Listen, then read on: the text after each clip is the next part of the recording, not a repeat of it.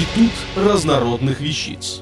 Официальный подкаст интернет-журнала школа жизни.ру. Евгений Махлин. Папа будет жить отдельно. Или как рассказать ребенку о разводе. Итак, другого не дано. Вы разводитесь. Когда люди расстаются после долгого проведенного вместе времени, это всегда тяжело. Причем не только для двоих взрослых, но и для их ребенка. Он будет переживать в чем-то даже сильнее, чем вы. Но в ваших силах уменьшить его боль. «Папа, мама, что случилось?» Ваш малыш растерян, он не понимает, что происходит. Еще совсем недавно родители спокойно общались, потом стали часто ругаться и кричать друг на друга. Теперь папа ушел из дома и появляется очень редко, а мама с ним почти не разговаривает и много плачет. Что все это значит? Когда малыш не понимает, что происходит вокруг, а взрослые не объясняют ему этого, он будет считать себя виноватым в том, что происходит в семье. Видимо, решит он, это я что-то делаю не так, если родители постоянно ссорятся. Последствия таких выводов могут быть самыми неутешительными для ребенка, начиная от последующих за разводом трудностей поведения и заканчивая не сложившейся собственной семейной жизнью.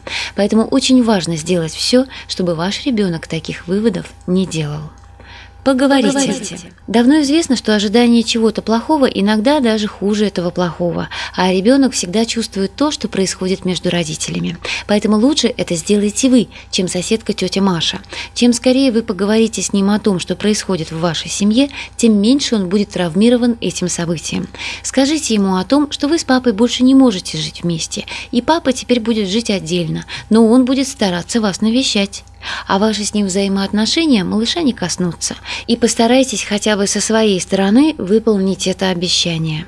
Важно не только то, какие слова вы при этом скажете, гораздо важнее, с какими чувствами и интонациями вы будете это говорить.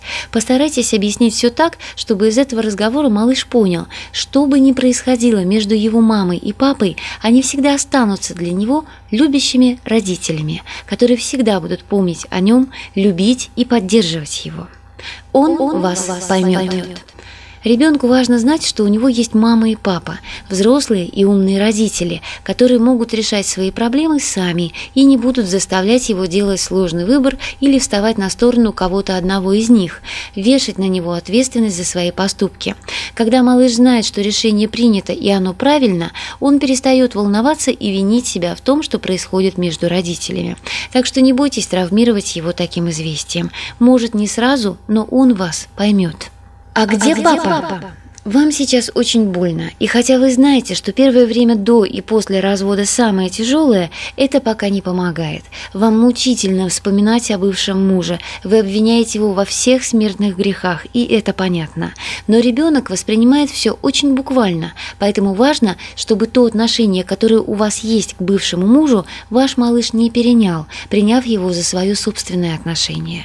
Если по какой-то причине произошло именно это, и ваша неприязнь к бывшему вашему мужу передалась дочери, то когда она вырастет, она может перенести эти негативные чувства на всех мужчин, и тогда у нее могут возникнуть проблемы в собственной личной жизни.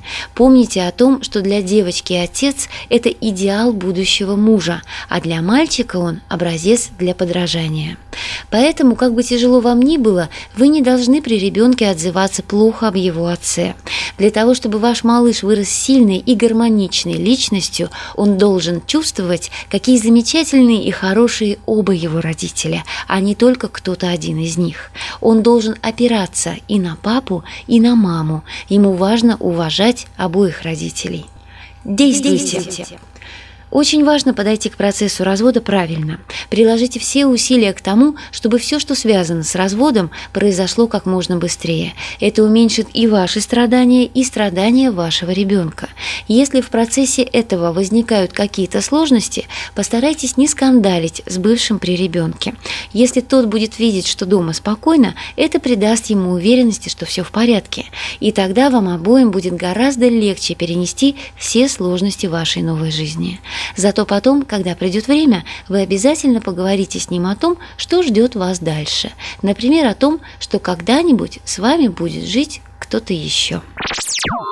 Автор статьи «Папа будет жить отдельно» или «Как рассказать ребенку о разводе» Евгений Махлин. Текст читала Илона Тунка-Грошева.